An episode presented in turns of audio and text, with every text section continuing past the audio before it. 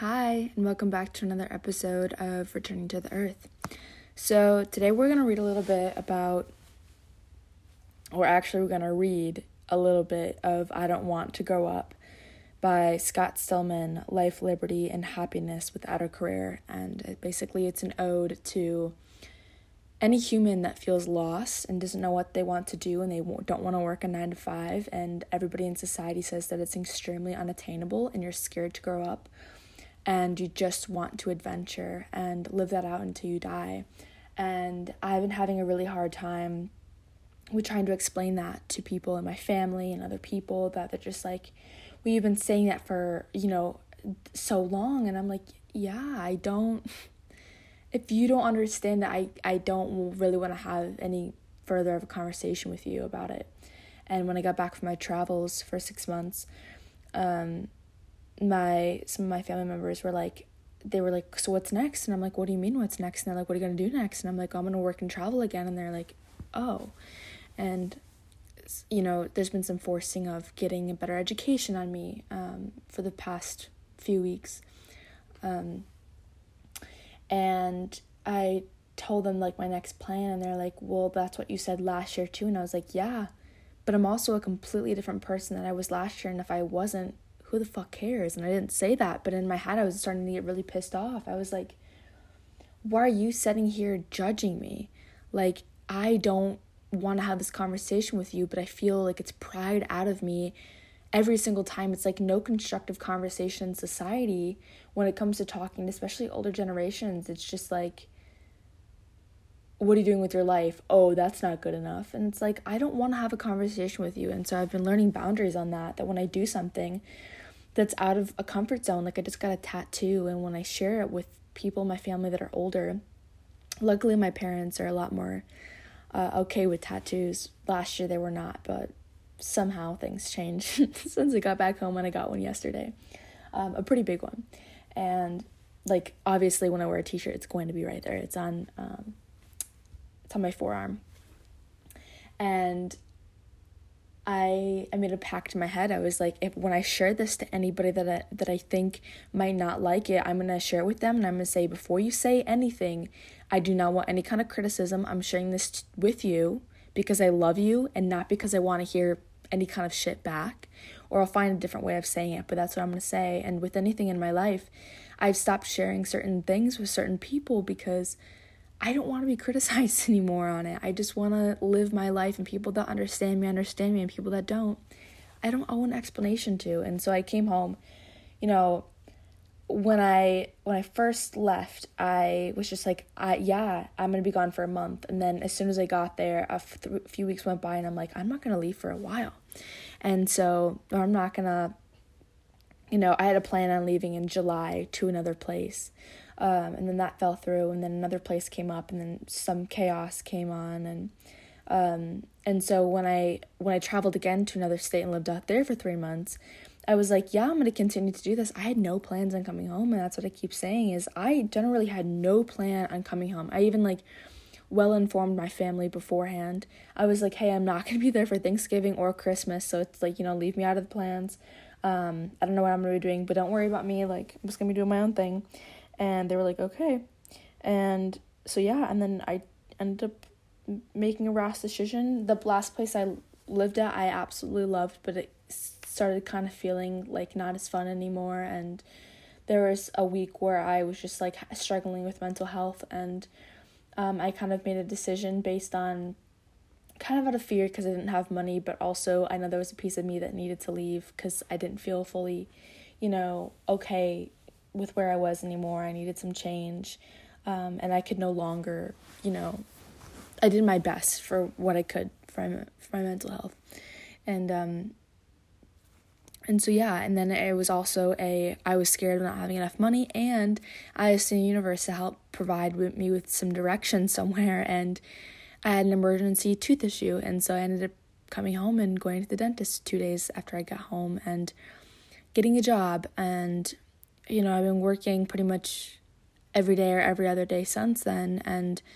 um, although I'd much rather be experiencing, I know that the experience will come up next time. And I always don't have to be hopeful. And I always realize that is like, I also feel a lot of shame for when I people ask me and they're like, "Are you okay?"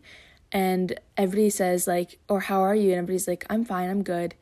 We have learned and built in ourselves for fucking lying all the time. Like I would talk to people, strangers from all over, um, and it was a really interesting social experiment that I did for myself. And I would ask somebody, and I wouldn't just experiment asking how they are. But what I would notice is when I would ask somebody how they are, and I knew obviously that they weren't okay, they would say fine or good. And I'd be like, why do we do that as a fucking society? It pisses me off. Like, if somebody's pissed off or mad or sad, I would much rather them honor their emotions. And you know? I'm I'm learning that myself. I haven't always been like that either. Um, but now when I somebody asks me how I am and if I'm not doing good, I will be brutally honest. I'm like I'm doing fucking terrible or I'm not doing great or I'm sad today or I'm existential or I'm nostalgic, you know. I don't just give oh I'm good or I'm fine. I give a full drawn out answer and often people will take will regret asking how I am because I no longer am hiding behind the I'm fine or I'm good. This is a way of starting conversation, people. And so it's something that I'm learning. But anyhow, yeah, I found this book through um, a few different creators on Instagram and on TikTok, and then some of this guy's work came up on my uh, TikTok feed. And you know, I'm not endorsing everything to take with you know, as like a Bible. I'm not saying that this guy has all the answers. I'm not saying this guy is like the holy grail or super, super knowledgeable. Um, my one critique on the book is I read the first uh, six pages through um, Amazon because you can only buy off of Amazon because it's such a new book. And um, he gave kind of like credit to founding fathers or um, not even founding fathers, but like Abraham Lincoln and not founding fathers. I can't think of the names of people, but like Abraham Lincoln, some presidents and stuff like that. But didn't give any like any credit to indigenous peoples. Um, and I don't think that and he gives a lot of credit to America um, too, and not to say that America is entirely wrong or bad, or that you know Abraham Lincoln was entirely wrong or bad, um, and not to say that indigenous peoples own or should own every land. I think that land should be here for humans because we, nature and humans, are inseparable. Um, and we are meant to be together in harmony. And saying that nature belongs to anybody is allowing our humans' ego to kind of overcome us. And I don't think that any part of nature is anybody's property, it doesn't belong to any one person. Um, but this was a place of harmony in indigenous practices before it became a place of capitalism through presidents. And that's my one critique on it out of the six pages that i've already read. Um, other than that i want to read the first two pages um, and i absolutely love the rest that i've read so far and it brings me to tears whenever i read it. Um, so yeah. I'm a little bit overstimulated right now and kind of like overwhelmed.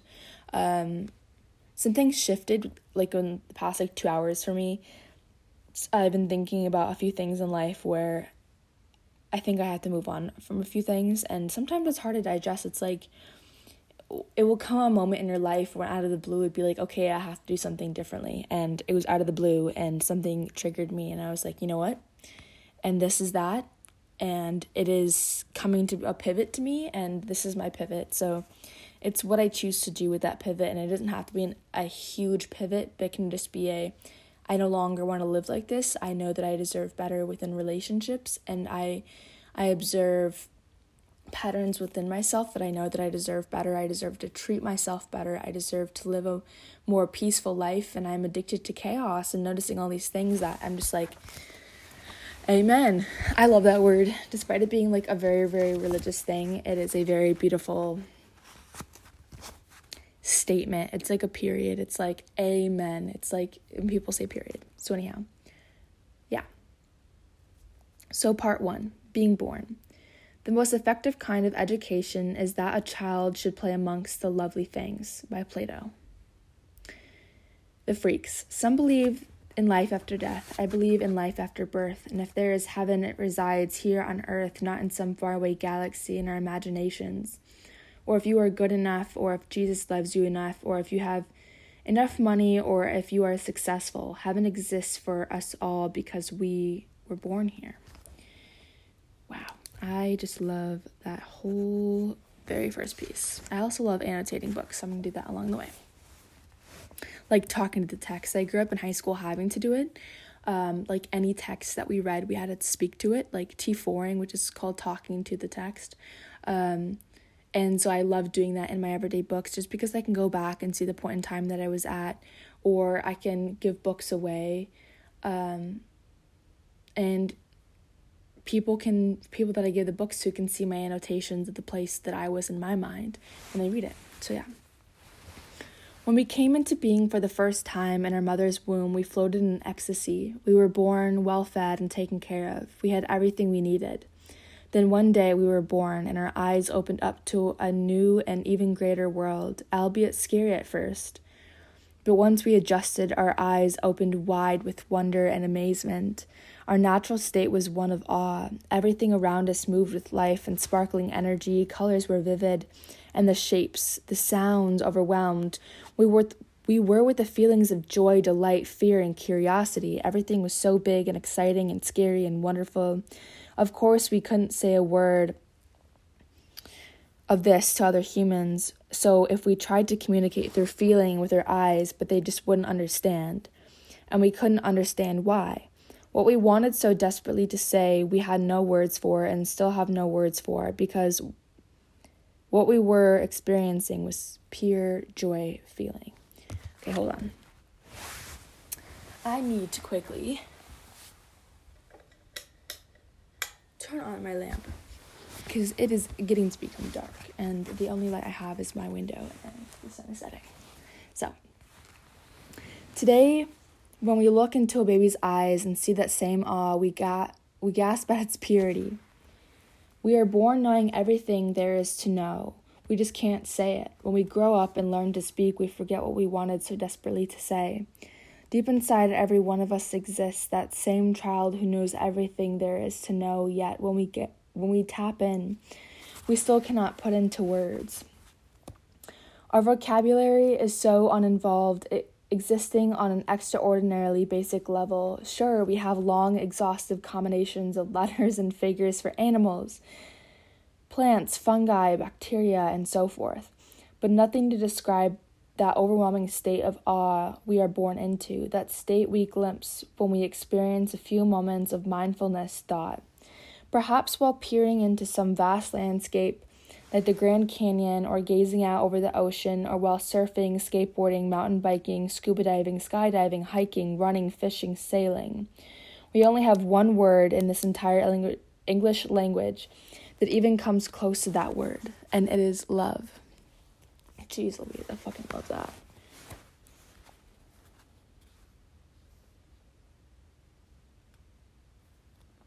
I wanna hold on I needed to quickly annotate this part right here. I've been having just like a really weird day today, but I, I kind of love it. Um, and that's okay. I need to stop giving labels to, to days because it kind of makes me anxious, and I'm kind of just like, well, it's just another day being human. like, I I think of things so grandly and things are incredibly grand and I'm a deep feeler within that where I'm just like holy shit everything is so fucking powerful and I had such a deep punch in my chest whether that's good or bad but I also just need to let things blend in and be like it's another day being human and this is exhausting but incredibly beautiful because I am alive so anyhow getting back in this book is about choosing love as your life's purpose let me underline that real quick It's about living beyond all uh, well, it's about living beyond all else and spending your entire life in that childlike state of awe. It's about never growing up. Sound selfish, childish, childish, childish, irresponsible? Well, it is. This book is about dying and going to heaven and remembering you are there. Another underlining. I've done my fair share of travel, and I'm here to tell you there is heaven on earth. We have wild blue oceans, grandiose mountains, sparkling deserts, dripping rainforests, and otherworldly landscapes with more awe than you could fit into a lifetime. A lifetime. This book is about prioritizing experience and living out the rest of your days in a continuous state of wonder, curiosity, and never ending adventure.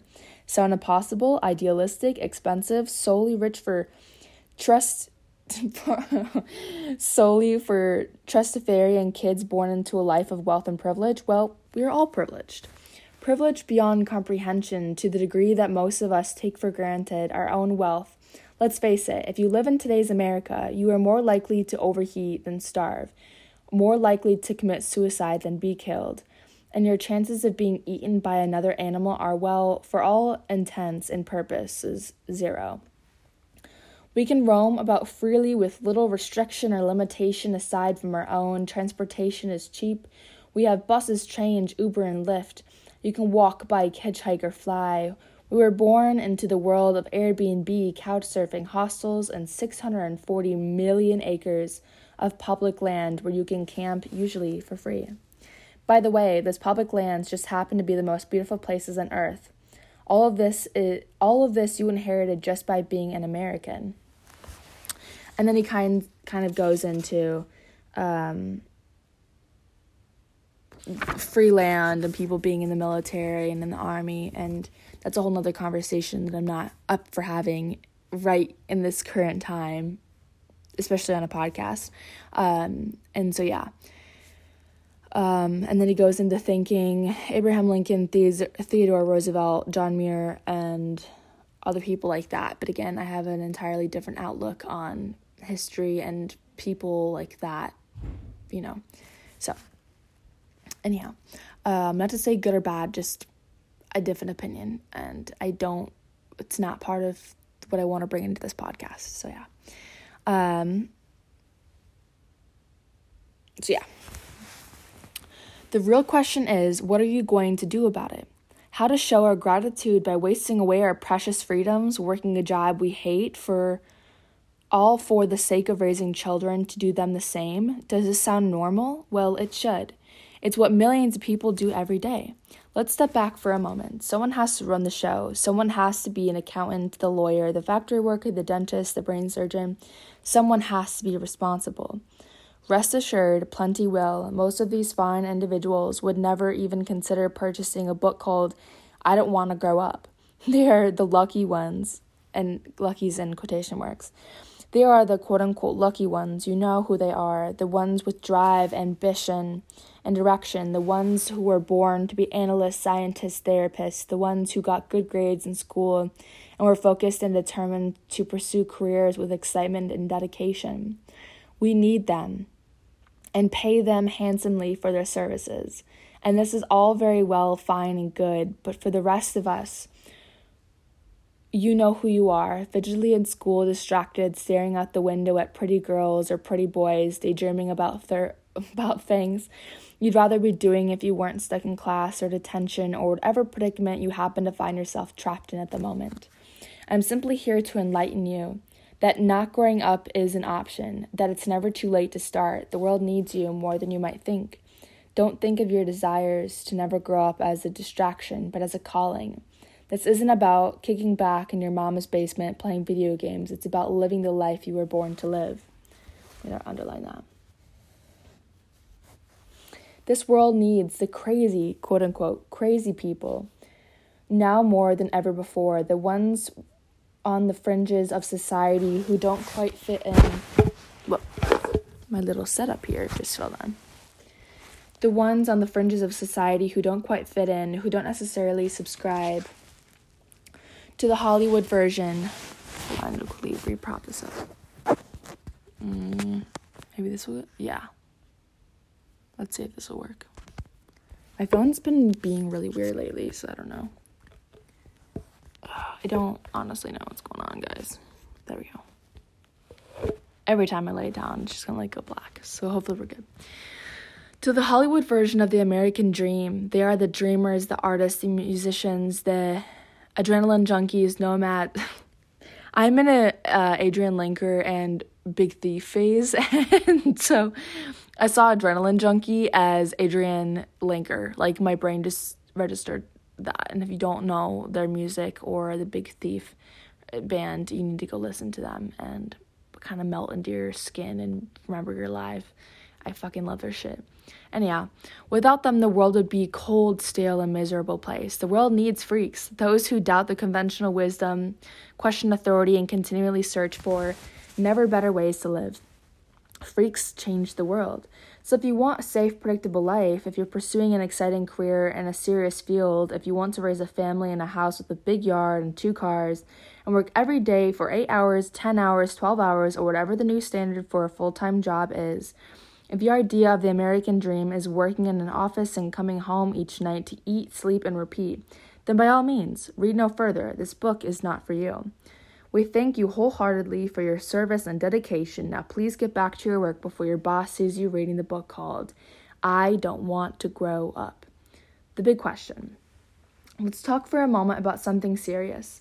Most of us have absolutely no idea what we want to do with our lives. We never have and we never will. This bothers us terribly, and on a profound level, we feel useless, disconnected, and scattered, unfocused. Whoa. We feel useless, disconnected, scattered, unfocused. If we could just wake, make up our minds about something, about anything, then we could be happy. The fact is, you will never make up your mind. You will never know what you want to be when you grow up for one obvious reason. There is simply too much in this big old world for you to ever settle on one thing. Oh, Yes. Yep. More talking to the text. Putting a star next to that. Okay, there's that quote by um or that poem by Sylvia Plath, The Fig Tree. Pause this podcast, go look up that poem, read it. I'm gonna wait a second for you to pause this. All right, now that you're back and you know what I'm talking about, um, so one night I was sitting with my farm friends and I made I put this into one of my podcast episodes I think um, a few episodes back. And basically we came to the conclusion that you don't have to pick one fig okay? You don't have to sit at the bottom of a tree and have the tree rot and have you starve to death. You can pick three figs right now and enjoy the fuck out of those figs. Eat those figs, enjoy every single bite, smell them, taste them, you know, feel the juice in your mouth slosh around, enjoy every bit of that fig. And that is each path that you're choosing to take right now. You can take more than one. You have a whole year, you have 365 days to do multiple things, and that is one year of purpose. That is one year of change. That's one year of growth. That's one year of whatever you make out of it. Okay. And so you don't have to sit there at the base of the tree and look up at the tree and say, oh my God, I have to pick one fig. And that has to be my life for the rest of my, on average, only 77 years. And most likely you're 20 or close to 20, or you're in your mid 20s or 30s. And so that leaves you mm, approximately 40 to 50 more years to live. Now, think about that real nice and hard, real quick. Okay, so I want you to think about it. Do you really want to go to college right now? And if the answer is yes, fuck yeah, go to fucking college and become that fucking scientist because we need you. We need those engineers. We need, like this guy saying, we need all these people that really want to do it, that are really strong will minded and that are really drawn towards these things. But if you don't want to, don't beat yourself up. I've spent so much time beating myself up thinking that I had no purpose in life, I have no direction. That's been the past like two months of my life. I have so much shame for not knowing what I want because everybody and their mom's like, well, what are you gonna do? And I'm like, I don't know what I wanna do. Can you guys please stop bothering me with that goddamn question? It terrifies me because I want to do a million and six things. Right now, I have three things that I really want to do. I am beyond blessed because I have three things that I want to do in life. Most likely, you have more than one option for life as well. And that is a privilege in life to have.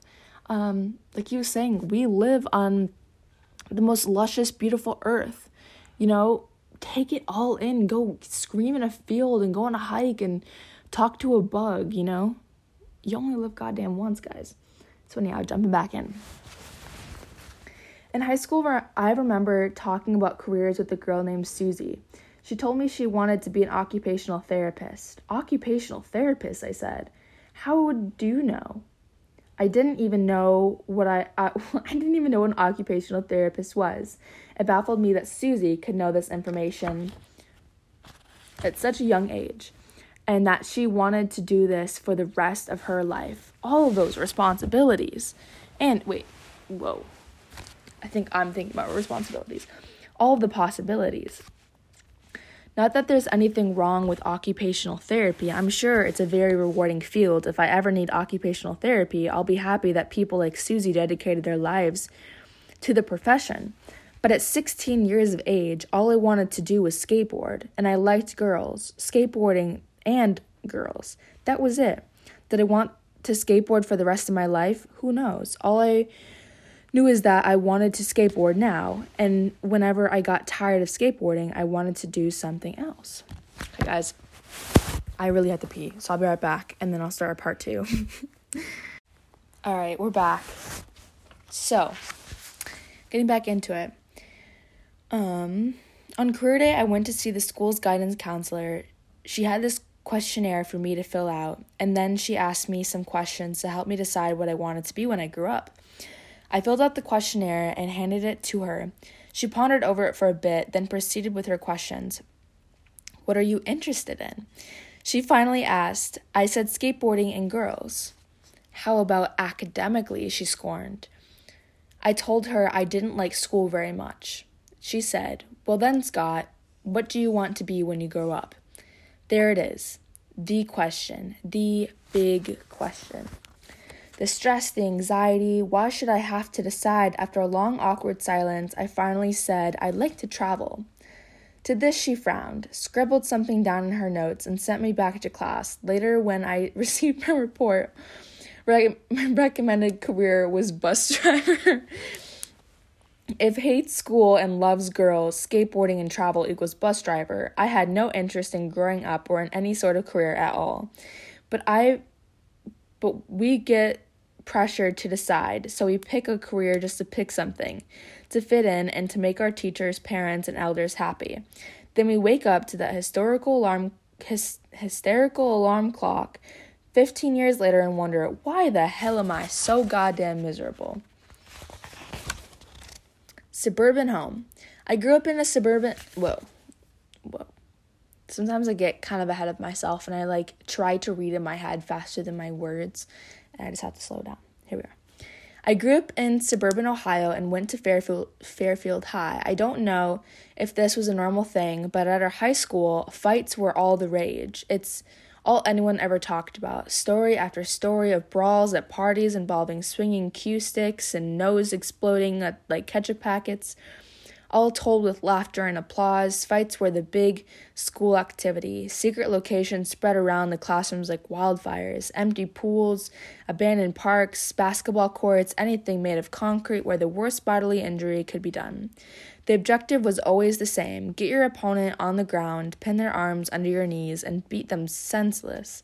Fights were filmed, circulated, and played at after school parties. I remember seeing a videotape of a boy who appeared to be unconscious at the bottom of an empty swimming pool.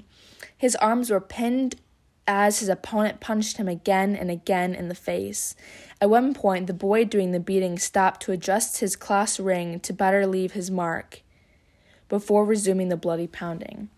Everyone was watching, cheering, rewinding back to the goriest part, zooming in and watching again.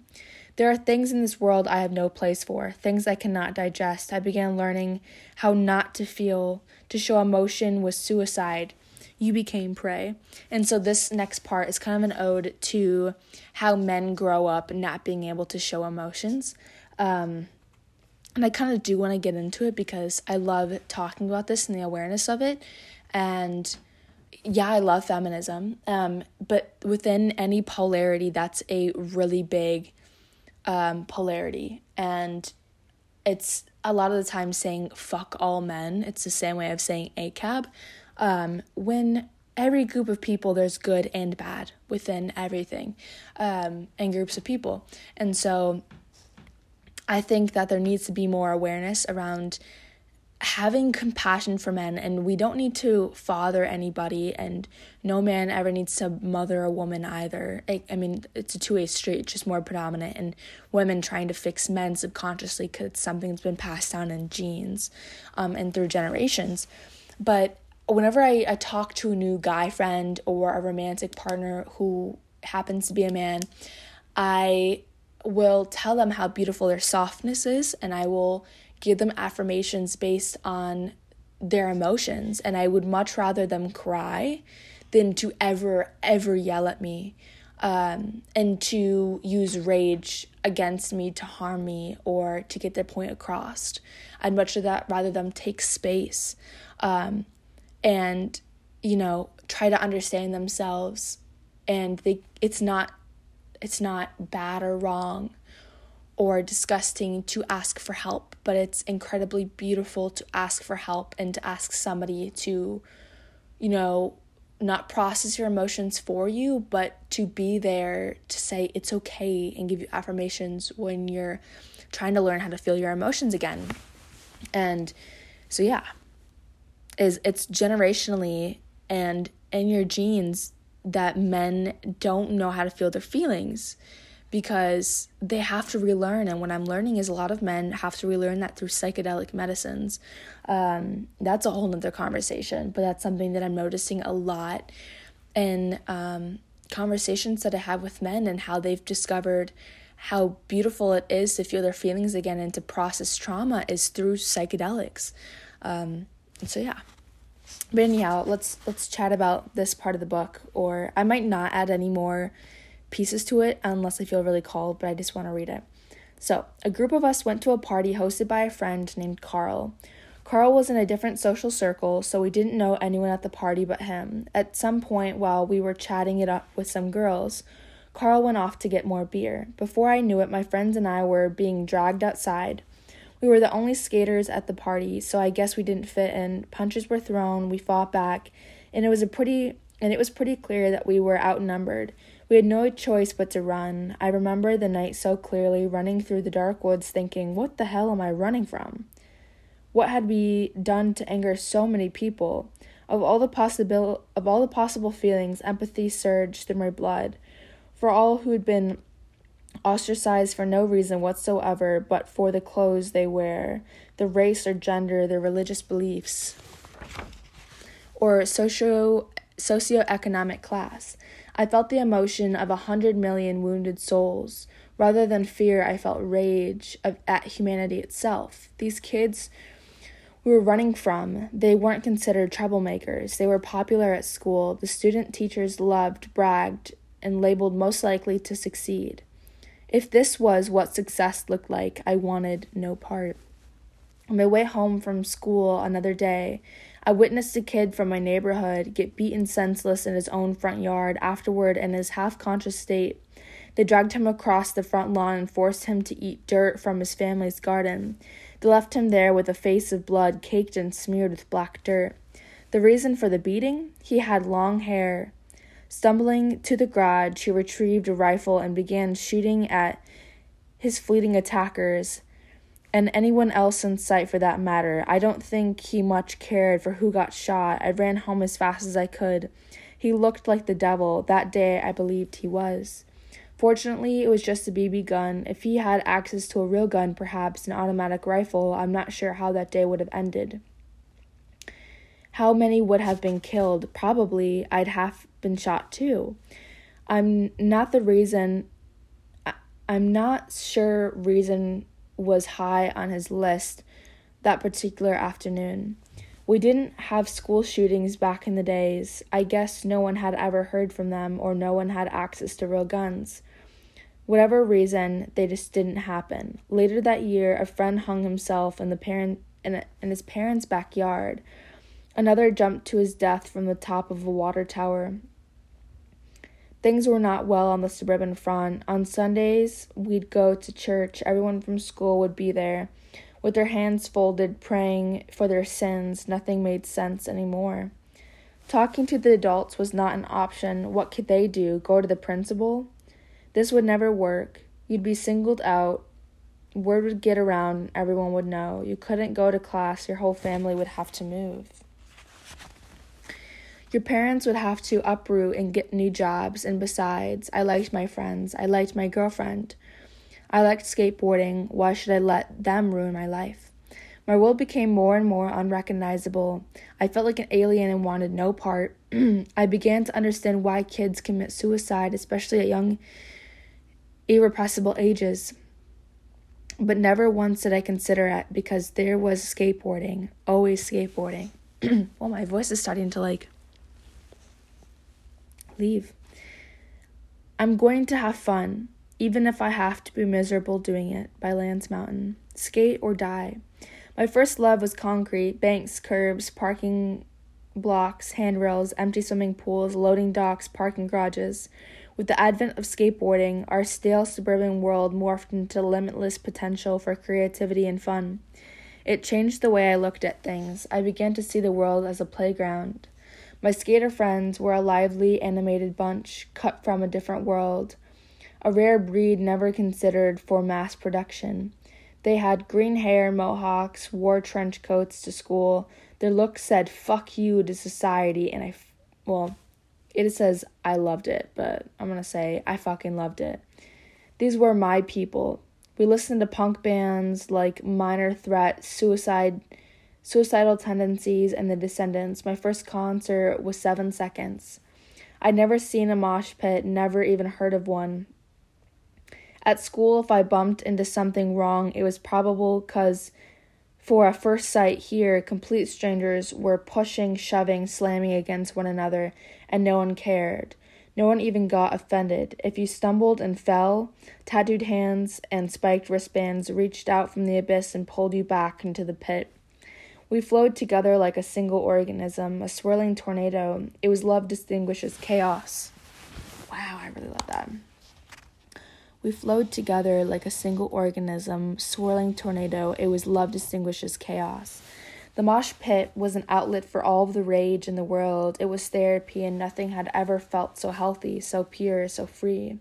From the outside, it looked insane, but on the inside, it was peaceful, spiritual, and healing. We were looking for answers and a place of belonging. The punk scene was anarchy and anti establishment, but never violence. Everyone was quite considered with this that you're there for the right reason. There was no room for egos. This was a different scene. Behind the veil, there was something even deeper that attracted me to the strange counterculture, the spirit of creativity, a nonconformist ethos, and a DIY attitude. These people were thinking for themselves. Punk bands created their own record labels with $5 concert tickets and $10 CDs sold directly from the band. A business model specifically designed to stick it to the man. We spent all of our free time skating. My friends and I would take the city bus and travel to different locations each day. Secret skate spots with exotic names like Piggly Wiggly, D.O., Banks Mount Healthy Ditch or we I thought I had a bird there. Or we'd head downtown to an endless wonderland of rails and grinders and slopes and sliders and drops and transitions. To the masses, these were lifeless urban landscapes, but we saw only opportunity. We were like words, we were like kids in a candy store, and everything was free. No one had any money. I remember going into Burger King and the seven of us ordering one small Coke, free refills. We'd share the same cup, passing it around until our stomachs were swollen, like with carbonation and corn syrup. Then we'd take to the city streets high on sugar, adrenaline, freedom, and fun. We'd get chased by the cops. There was no official skate parks in Ohio, so street skateboarding was all we had. Apparently, skateboarding was illegal but I think this only added to the fun and the excitement. I remember sitting in the back of a cop car, three of us laughing, smirking, telling jokes. They threatened to take us to jail, but there was really nothing they could do. After all, we were 15. We weren't on drugs or starting fights. We were playing on wooden boards with our wheels. Our only crime, skateboarding. In our junior year, my friends and I decided to build a ramp. Street skating was a blast. but sometimes you just wanted to skate without getting hassled. Building a half pipe in our backyard seemed like a pretty good idea, but since none of us had any money, funding would certainly be a challenge. We began skipping lunches, mowing lawns, shoveling snow, whatever it took to buy plywood screws, masonite, and steel steel coping. We worked together as a team, making hardware store runs as needed, working incessantly until our ramp was complete. No one ever talked about school or grades or what we wanted to be when we grew up. All we talked about was skating and girls, and of course, always girls. Most of all, we were about having fun in the purest sense of the word. Unless it was raining or snowing, we skateboarded. When we couldn't skate, we watched skate videos. The search for Animal Chin, Shackle Me Not, Hocus Pocus, and Streets of Fire, rewinding the fast forwarding of all the tricks we wanted to learn, zooming in, watching again. The soundtracks to these vivid to these vi- videos were incredible, pure adrenaline. It was it actually sounded like skateboarding. Not the music itself, but the way it made you feel. These bands, they weren't being played on the radio. You had to seek them out. I remember going into the record store and asking the clerk for the Adolescents JFA, Higher House, and the Agent Orange. they had no idea what we were talking about. The only record stores we had were in the mall. Camelot Sam, Goody Coconuts. We'd have to order our cassettes from the back of the skateboard magazines or beg our parents to drive us downtown to seek out independent shops. I was becoming my own person. My life was no longer spoon fed. This was my journey, and I could make it whatever I wanted. This gave me immense freedom as I started to question everything. Mountains. When December storms covered the concrete with snow, some of us picked up snowboarding. Early snowboarding consisted of going to the golf course and glissanding down the snowy hills on old skateboard decks until we crashed into the snow or an obstacle or each other. Real boards were hard to find in the Midwest. But when our local skate shop finally got hold of one, I quickly snatched it up. My first snowboard was a Sims blade purchased with money. I'd made bussing tables at our local pizza joint. Snowboarding was new, and our only ski resort, Perfect North Slopes, didn't know what to do with us. We may have looked like a shit show in our jeans, flannel t shirts, and rubber work boots. Skiing has always been a bit of a gentleman's sport with things like style and etiquette to be considered. Here we were, screaming down the mountain, aiming for anything that resembled a jump. There wasn't skiing, it was skateboarding on snow. We got yelled at, chased down by the ski patrol, and eventually outlawed from the resort, which was certainly a setback. But we had bigger dreams. When our high school ski club announced a trip to the winter park, my friends and I signed up immensely. Aw, one of my friends just said, I love when people that I haven't talked to in a while send me pictures of something and they're like, this reminded me of you. And I'm like, oh my God, you're thinking of me. Like, I feel so loved. Even if, like, I haven't talked to them in, like, ages, I'm like, wow. That always just makes me smile. This was our big chance to finally shred some real Colorado snow, surf some real mountains. One of the most defining moments of my life occurred on that trip as our Amtrak train rumbled west through the Rockies. Whoa, guys, I skipped a whole part. When our high school ski club announced a trip to Winter Park, my friends and I signed up immediately. Okay, now getting back to the Colorado part. As our Amtrak train rumbled west through the Rockies, I'd fallen asleep listen, listening to the Cure's Kiss Me, Kiss Me, Kiss Me album. When I opened my eyes and gazed out the window, I was exposed to a world I thought existed only in my dreams. There was nothing but nothing. No cities, no houses, no roads, no electrical wires, no concrete, no cars, no buses, no strip malls, no indus- industrial and well, indus- industrial parks, no warehouses, no landfills, just mountains, an endless sea of snowy peaks racing past my window that seemed to go on forever and I fell in love, head over heels in love for the first time with the Rocky Mountains as Robert Smith sang the words, How beautiful you are. It snowed every night on that trip, making it a huge success, and I knew from that moment forward that Colorado would be my future home. This author now lives in Colorado, literally where I was basically living when I was in Colorado. So I was like, oh my God, this is also like a full circle moment. It's beautiful. I need to adjust. Like, you know, when you like sit for too long and your limbs start like aching in that like position, like when you try to like straighten your back. Yeah, I don't like that feeling.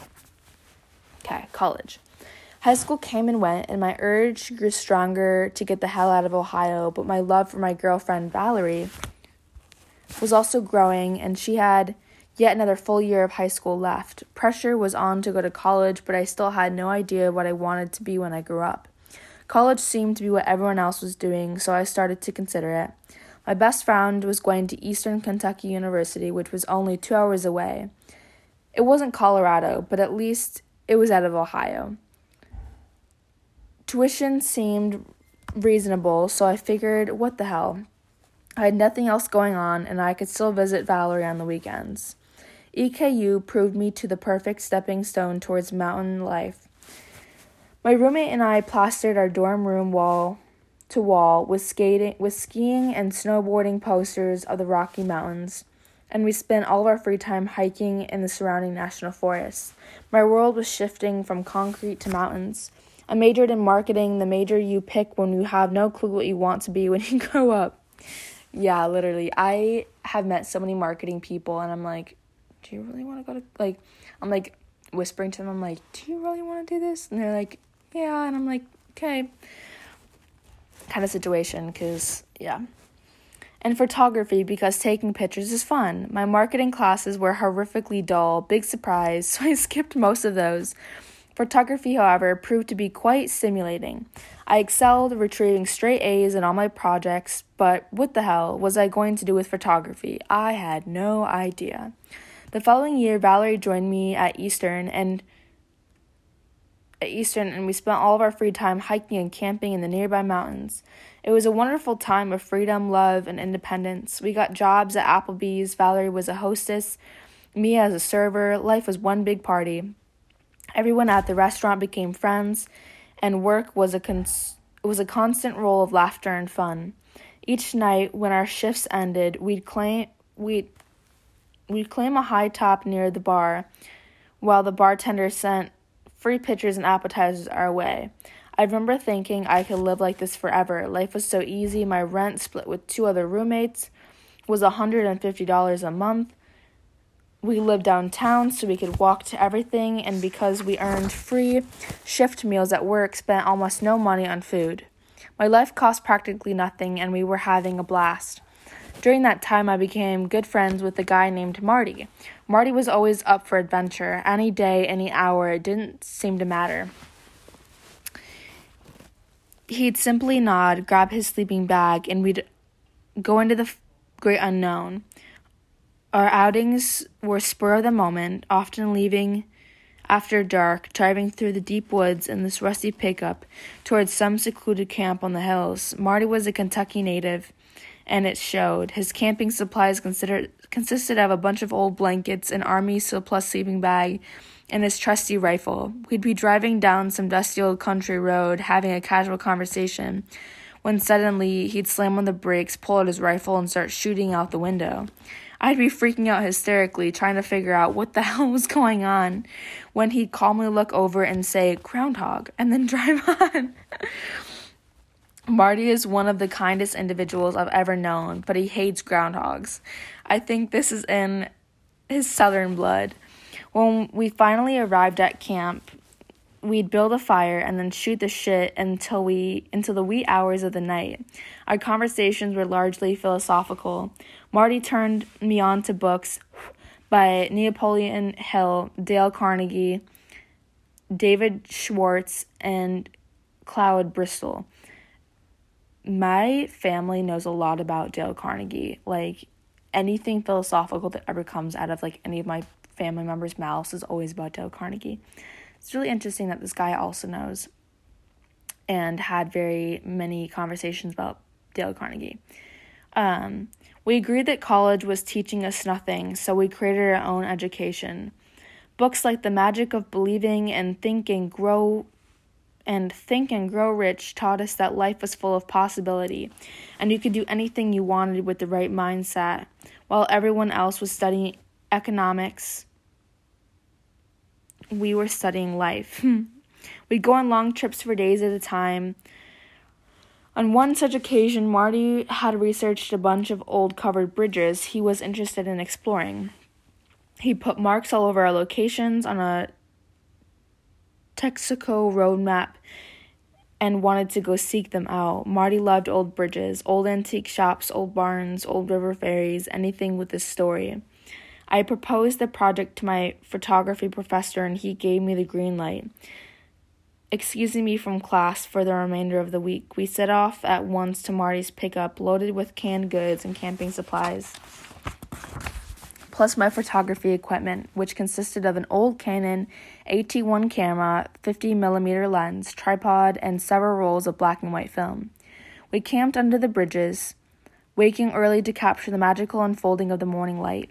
Marty would poke around at the old bridges while I shot roll after roll, trying to capture the mystery and the essence of the dusty road, the creaking wood, and the misty streams running below.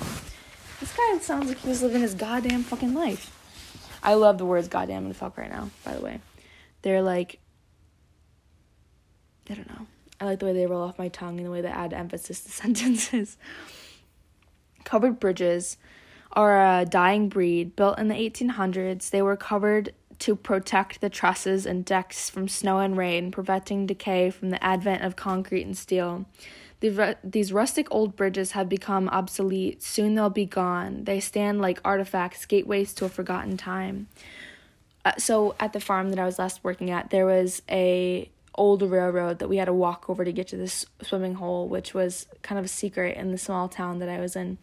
And it was it was incredible. It was like a movie scene within itself. It was like a coming of age movie. And that's what this reminds me of.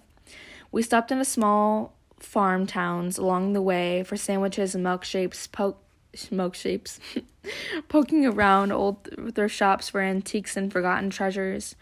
One evening we had trouble finding a place to camp, so we turned into an old church, knocked on the door, and asked if we could camp in the front yard. They invited us to sleep inside, but we insisted that we preferred sleeping under the stars. Oh my god, that's so cute. After just eating sandwiches and milkshakes in a small town and then sleeping under the stars with your buddy, jeez.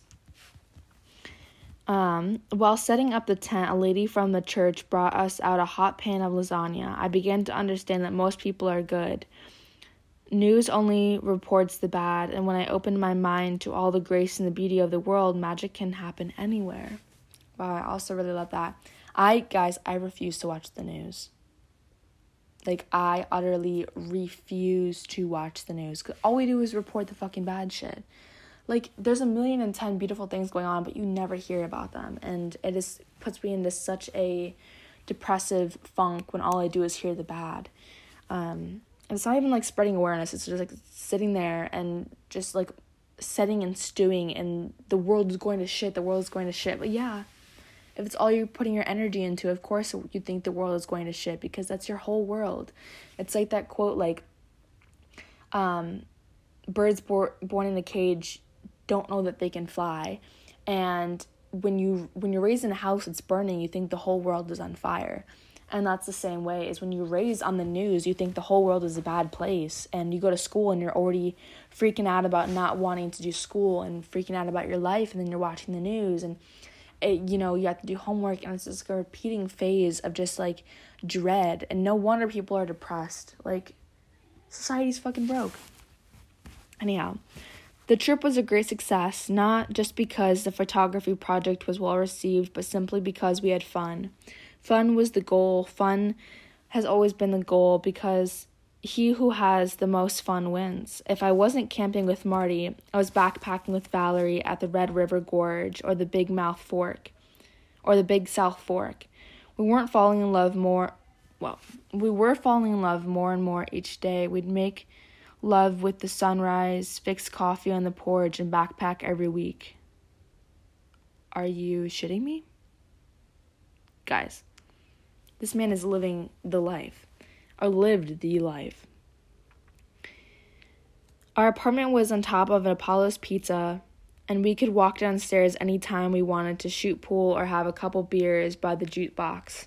Old Town Richmond was full of history and charm. We'd stroll through town poking around old buildings and in and out of antique shops. The town was small enough that we knew everyone at the local restaurants and bars. Life was good, but school was low on priority list. Tuition began to seem like a big waste of money, so we quit college altogether. We could have stayed in Richmond forever. We were happy there, but we had bigger dreams. We wanted to move out west, but needed to save some money first. So we packed up our belongings, headed back north to Ohio, and got married, and we started looking for work. Part 2 learning to live. Every child is an artist. The problem is how we remain an artist once we grow up. Picasso. So I'm going to end this episode here and I'm going to come back and read part two the next time I feel of making a podcast episode. Um, which maybe will be tomorrow because, uh, yeah, uh, I'm really curious about this book and anyhow, welcome to a little read aloud. I prefer reading to people. Like my favorite activity is curling up with somebody I love on a couch with that's friend or more than a friend and sipping tea and reading to one another under soft orange and yellow light and it's just like it's the most simple pleasure of life of just reading text that we enjoy and reading it together. So I hope you enjoy and I deeply, deeply appreciate your existence. Whether that's whether it's a big existence or a small one, it's still you existing and it's and you're living and it's tremendous and I give you props for going through the the motions every single day. So yeah, bye bye.